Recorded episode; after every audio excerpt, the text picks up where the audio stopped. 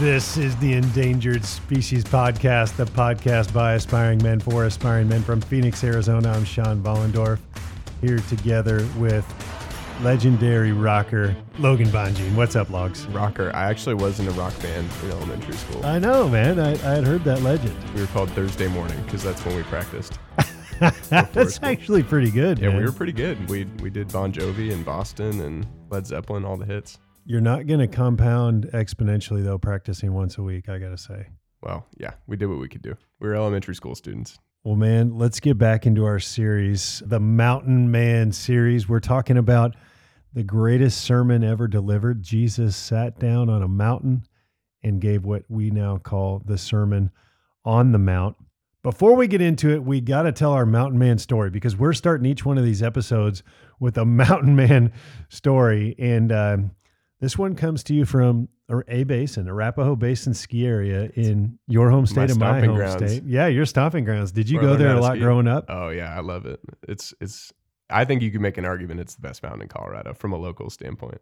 Yeah, it's a little small, but dude, nothing beats mid June at A Basin, 60 degrees, skiing in your shorts and a wife beater. The Montezuma Bowl. Uh, best. Montezuma Bowl, and they dig a big uh, pit at the bottom down by the lodge, and people and it fills up with water because the snow melts, and people get skiing as fast as they can and try to glide across the top of it, which is awesome. A Basin. Well, at A Basin at the top of, I think it was Pallavicini lift. I can't remember, but this was just a couple years ago. Dude is riding the lift and he goes to get off, but he's wearing a backpack. The backpack gets stuck on the chair. He's unable to get off, but he does stand up and try to get off. And, and, and I think he was a skier. I can't remember if he was a skier or a snowboarder, but he tries to get off. Probably a snowboarder. Let's be real. couple of skiers here. Yeah. uh, his backpack wraps around his neck, no Ugh. less, still attached to the place that w- it was stuck to the chair, and the chair keeps moving. So now, instead of getting off of the chairlift, dude is hanging uh, from the chair by the strap on his backpack, and the strap is suffocating him, and he is basically dying quickly Yeah. all kinds of bystanders are standing there going, What do we do? They stop the lift, but dude's like 20 feet in the air. No one can reach him. 10 or 12 people try to form a human pyramid, but that's not working with slick ski jackets and ski boots on. Um, I, I guess somebody was going to climb the pyramid and rescue him or something. So the dude who's hanging there, it's not only the worst day of his life, it's also the best day of his life. Because within like 30 feet of all this going on, a guy named Mickey Wilson notices that he's hanging there. And Mickey Wilson is it not just a tightrope walker, but a professional slackliner. Of course, his name is Mickey Wilson. and Mickey, I think, had a knife on him. So Mickey climbs the ladder on the tower. He walks on top of the chairlift cable out to where this guy's Slack hanging. lines it. He slacklines it, dude. It's I don't. unreal. He had to have taken off his boots unless Probably. unless he had. No, he- snowboarding he had boots to on, have. but- yeah, Of course, he had to be a skier too, right? sure. For the sake of the Surely. story. Yeah. Hey, man, I, I like snowboarders too. me but too. Me too. So he he lowers himself down onto the chair and he cuts this guy free. Dude falls like 20 feet, not to his death, to his life. Yeah, seriously. He he is about to die and he lives. Uh, I mean, it was like eyes rolled back in his head I believe it. type of time. So today's Mountain Man story, Mickey Wilson, what a boss. Mickey Wilson, legend. Man, Sean, today we're talking about hungering and thirsting for something. Have you ever, like, give me a time, a story in your life where you've either been really, really hungry or really thirsty? Oh, that's so easy, man. Summer of 1996. 96, baby. I am, Two years before I was born. was it? Yeah. uh, before global warming, Yeah. Back when that wasn't a thing. I was on a jog with a friend in the country of Ukraine, believe it or not, Yeah. in the city of Kharkov, um, which grieves me to see these images of uh, bombs going off in that very city. hmm Uh, but a friend of mine and I went on a jog in the woods in the summer, and like an idiot, I took no water. And so my friend uh, drank a bunch of water before he left. I wasn't smart enough to even do that. So neither of us have any water. We go on this jog, which no big deal. We're going on a 30 minute jog. We don't need to bring water bottles unless we get lost, which we do. So I don't know how you get lost going for a jog in a city of, I think it was a city of over a million at the time. We go running out into the woods. We get turned around somehow. We can't see a single building from the city. There are no villages around. We're just on paths. Neither one of us speaks any Ukrainian or Russian. And so we crossed a, a few people, you know, we're like trying to say, hey, water, where's water? You know, because I was starting to get thirsty. And people are looking at us like, you know, you're an idiot. And they just speed up their walks. And after a while, we didn't even see any people anymore. We end up on this old, dusty road with zero traffic. I don't mean one car, I mean zero. And dude, I'm starting to get worried because I am super thirsty. Even though we've been running now for about 50 minutes, I have no sweat on my skin, Oh no. which means extreme dehydration. Your Mhm. body stops sweating, right? So I know that and I'm starting to worry. I'm looking around for any kind of uh, small creek or puddle. I didn't care. Like, where is water? Yeah. Well, about another 30 minutes pass by, dude Jeez. and we're not running anymore. We're walking. Yeah. And I remember looking out over the horizon, and this truck is driving up on this dirt road. And I am thinking, salvation. Yes. I'm getting Help. in front of this truck. I don't care if they speak English or not. Yeah. I'm going to get in front of this truck and just give them the like the drinking, like, you know, hold a fake water bottle in my hand and they're going to give me some water. Anyway, the truck approaches and I see in the back of the truck, it is loaded with watermelons. Oh. And I'm just like, Lord, Glory. you answer prayers. this is incredible. yes.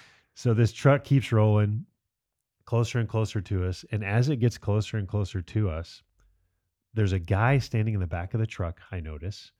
He reaches down, picks up a watermelon, reaches it over his head, and throws it at me. No way. Yeah. and I'm standing there and I'm so tired and so thirsty. All I can do is open my mouth. I don't raise my hands. Oh no.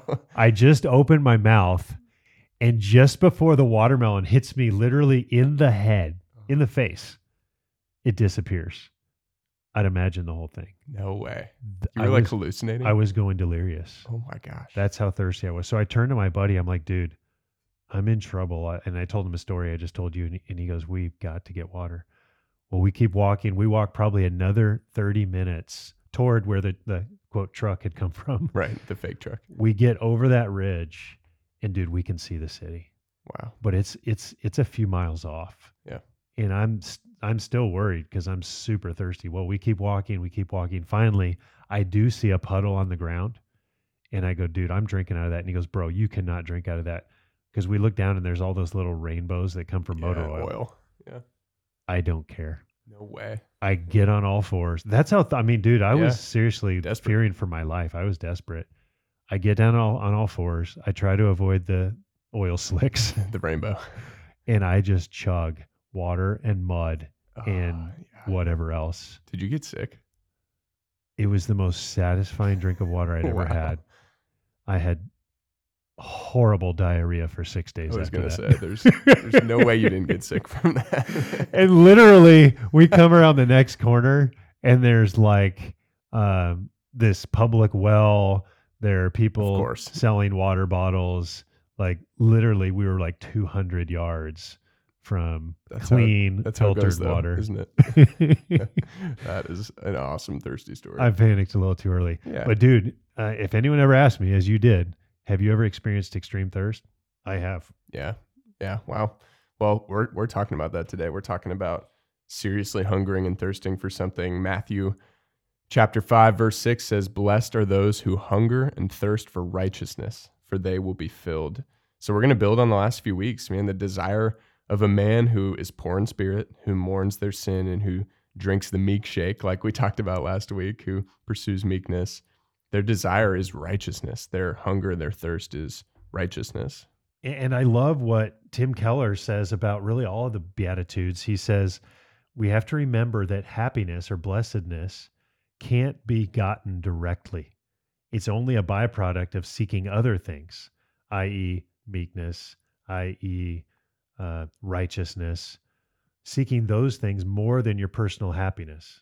Yeah, it's interesting. He's saying like you can't get blessedness or happiness by seeking happiness. You got to seek something else, and that becomes a byproduct. Yeah, in fact, if you seek happiness for happiness' sake, or if you seek happiness by trying to find happiness, it's elusive. It's it's water that falls through your fingers. It it rots in your hands. Yeah. And so, for the sake of our conversation today, What a G, by the way, Tim Keller. dude, he's a legend. I love. Tim Keller.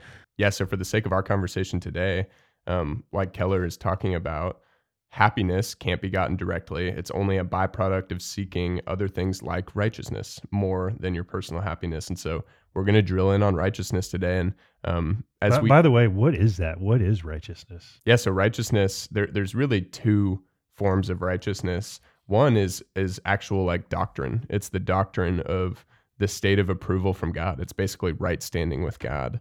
But then there's also a form of righteousness that deals with integrity and virtue and purity and uh, the correct way of thinking and feeling and acting. And this verse in Matthew 5 6 is specifically speaking of that second definition of righteousness. It's it's saying, Blessed are those who hunger and thirst for integrity, for purity, for correct thinking, feeling, acting. It's action centered. It's how you live your faith. It's um, like we've talked about a handful of times. It's how you operate as a kingdom citizen. Yeah, it's interesting. There there is the teaching out there that started probably I don't know when it started 20 years ago that said anytime you see righteousness in the Bible, it's talking about positional righteousness. You know, that it's just talking about, hey, Jesus died for our sins. Uh, his death was enough. He rose again. Obviously, his death was enough to make Yeah. us positionally righteous. Mm-hmm. But that doesn't make the actions you take, everything you do, every word you say righteous just because you put your faith in Christ Yeah. right? There's positional righteousness and then there's righteous living. And I agree with you here in Matthew 5 6.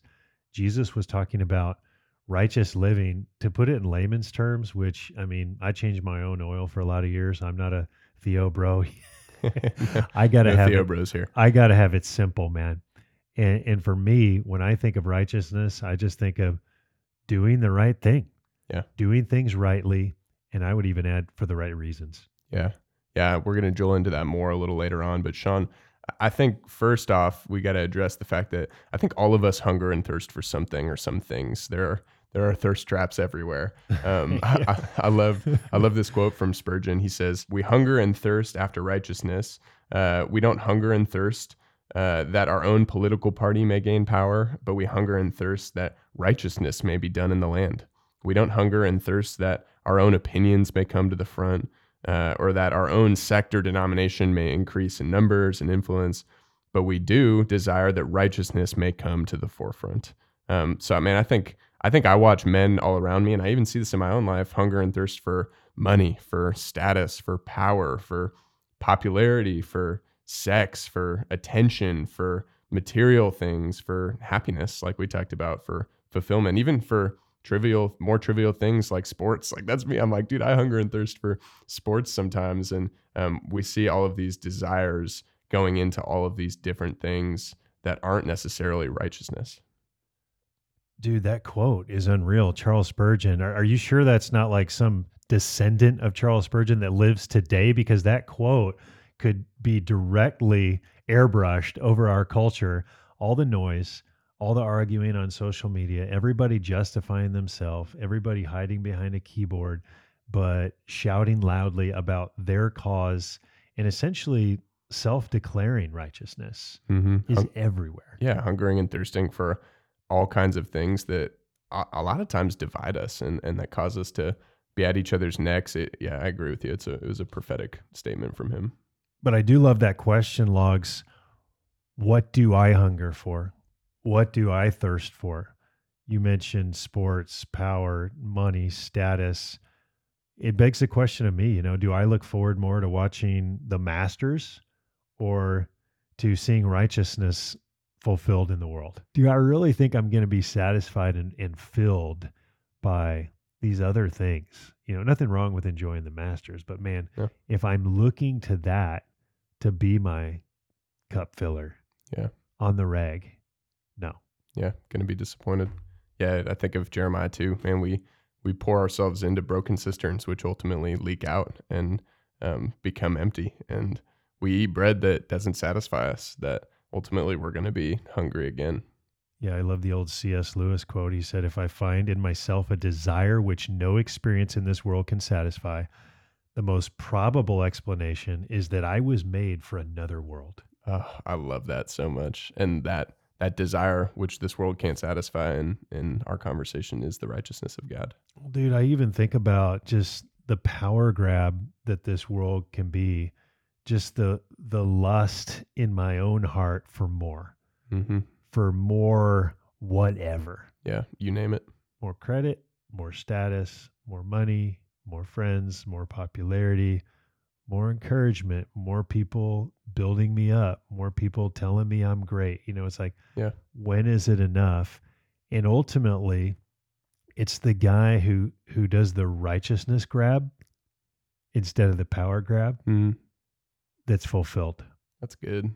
Yeah, I love I love the way John Piper puts it. He says, "The hunger and the thirst of your life that can't be satisfied by anything in this world is the constant beckoning of God to remember that you were made for another world. You were made for God."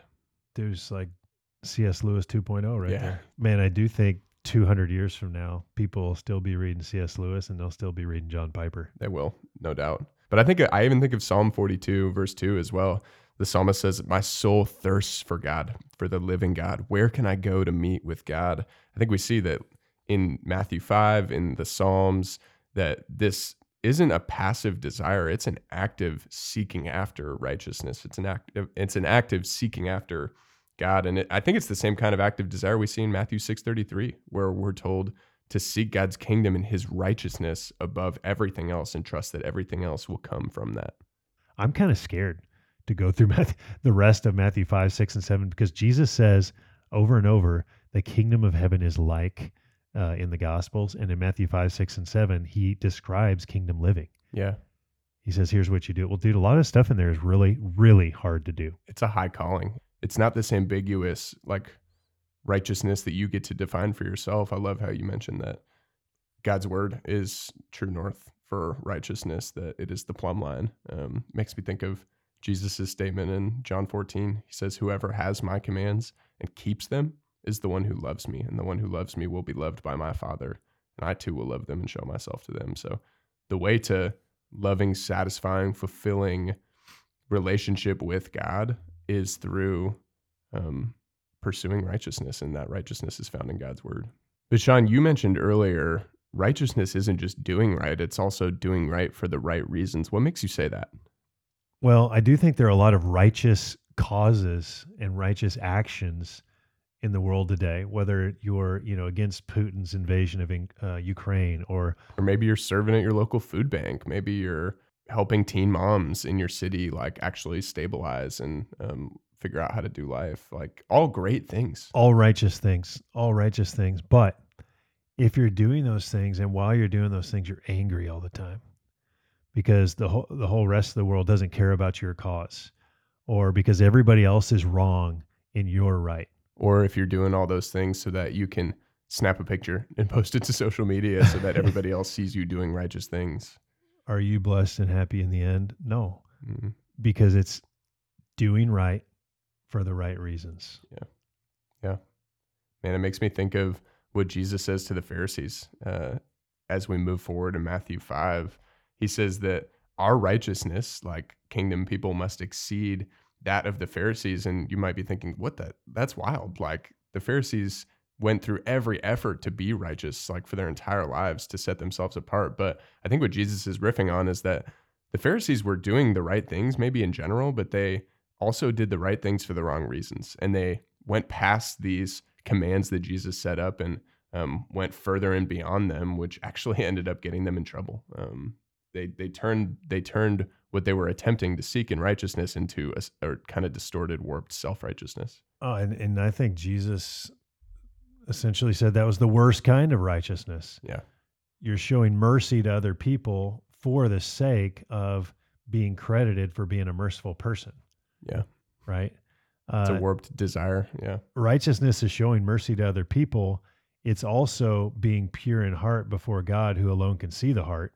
Yeah. Like you said, it's doing the right things for the right reasons. Like that, both of those things matter so hugely. I think as we kind of land the plane here, um, David Guzik talks about four ways that we can express this desire for righteousness. Um, he, he says that a man longs to have a righteous nature, meaning that we should long to have integrity and virtue and purity and correct thought, action, feeling in our life. A man also longs to be sanctified, meaning that man, we should long to be made more holy, to be continually growing in all of these things in this righteousness.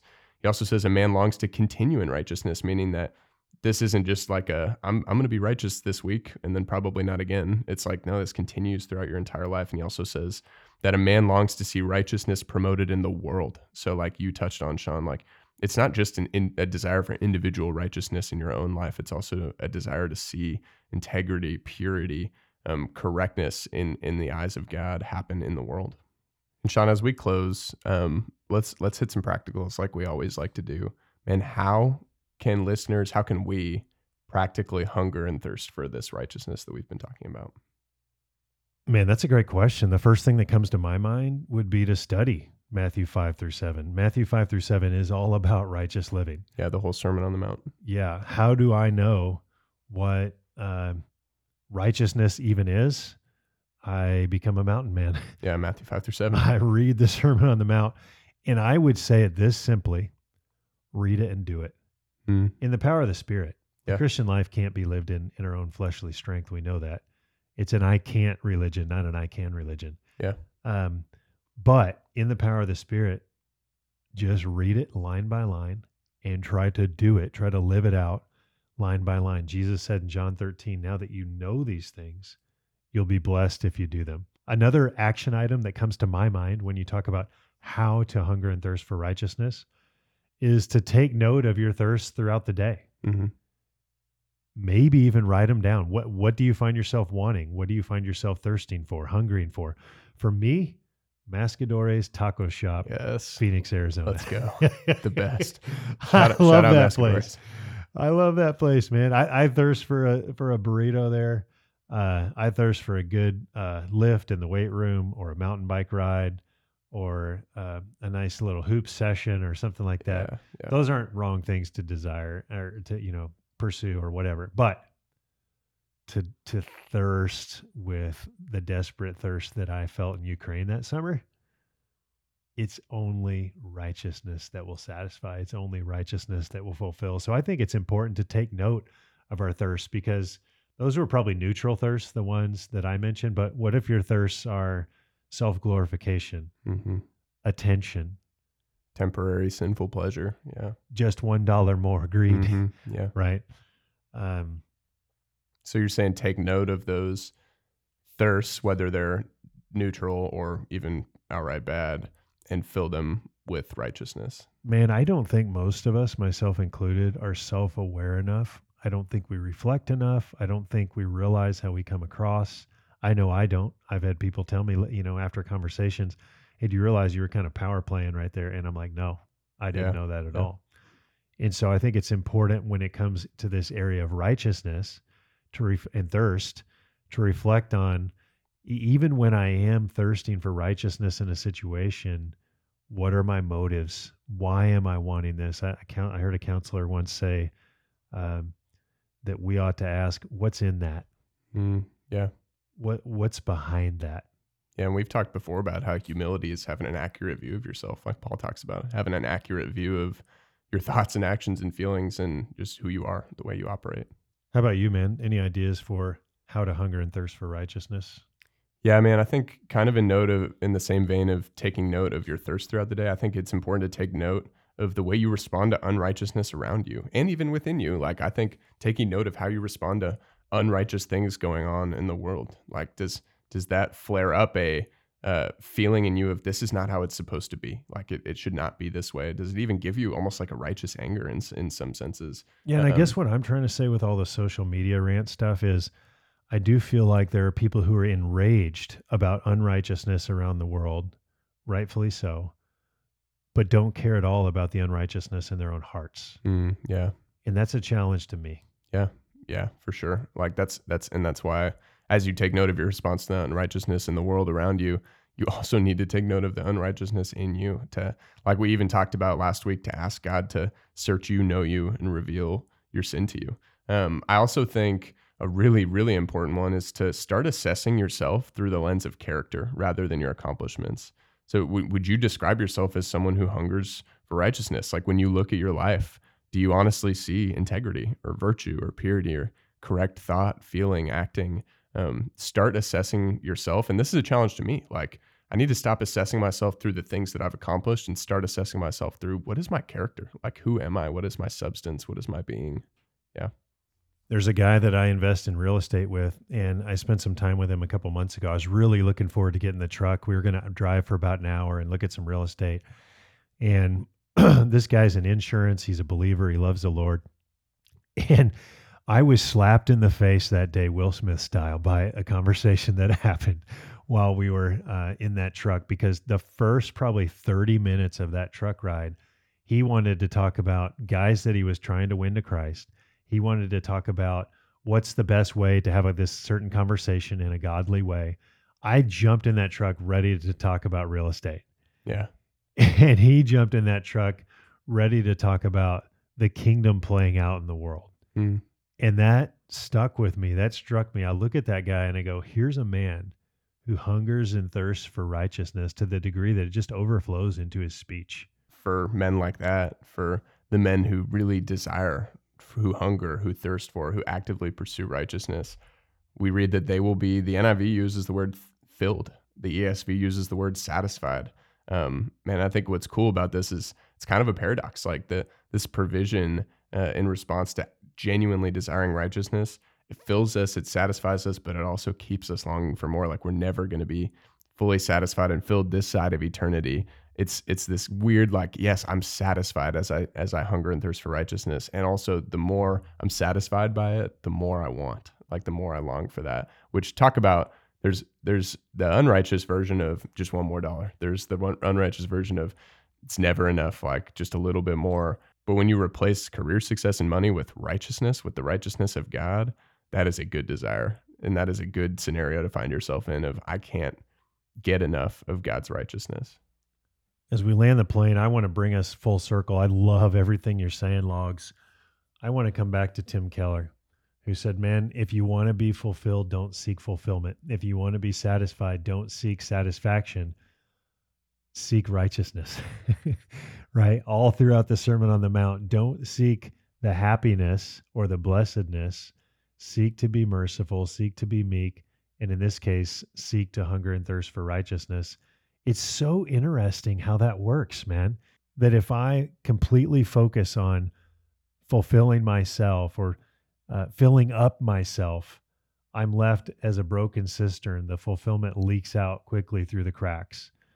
Uh, but if I think of others, serve others, engage in righteous causes, not for self glorification or a selfie, but I do it truly for the glory of God and to deflect uh, attention to Him and others. That is when I end up satisfied. That is when I end up fulfilled. I love that. And so and so it happens. It comes full circle. Happy are those who hunger and thirst for righteousness. And I, I would say because they don't hunger and thirst for happiness. Mm, yeah, that's good. And ultimately, they're going to be satisfied. All right, guys. Man, love you. Appreciate you. And man, let's grow the herd. Let's strengthen the herd. Let's disciple other men into these mountain man traits. We need more spirit filled, Christ like men out on the prairie of life.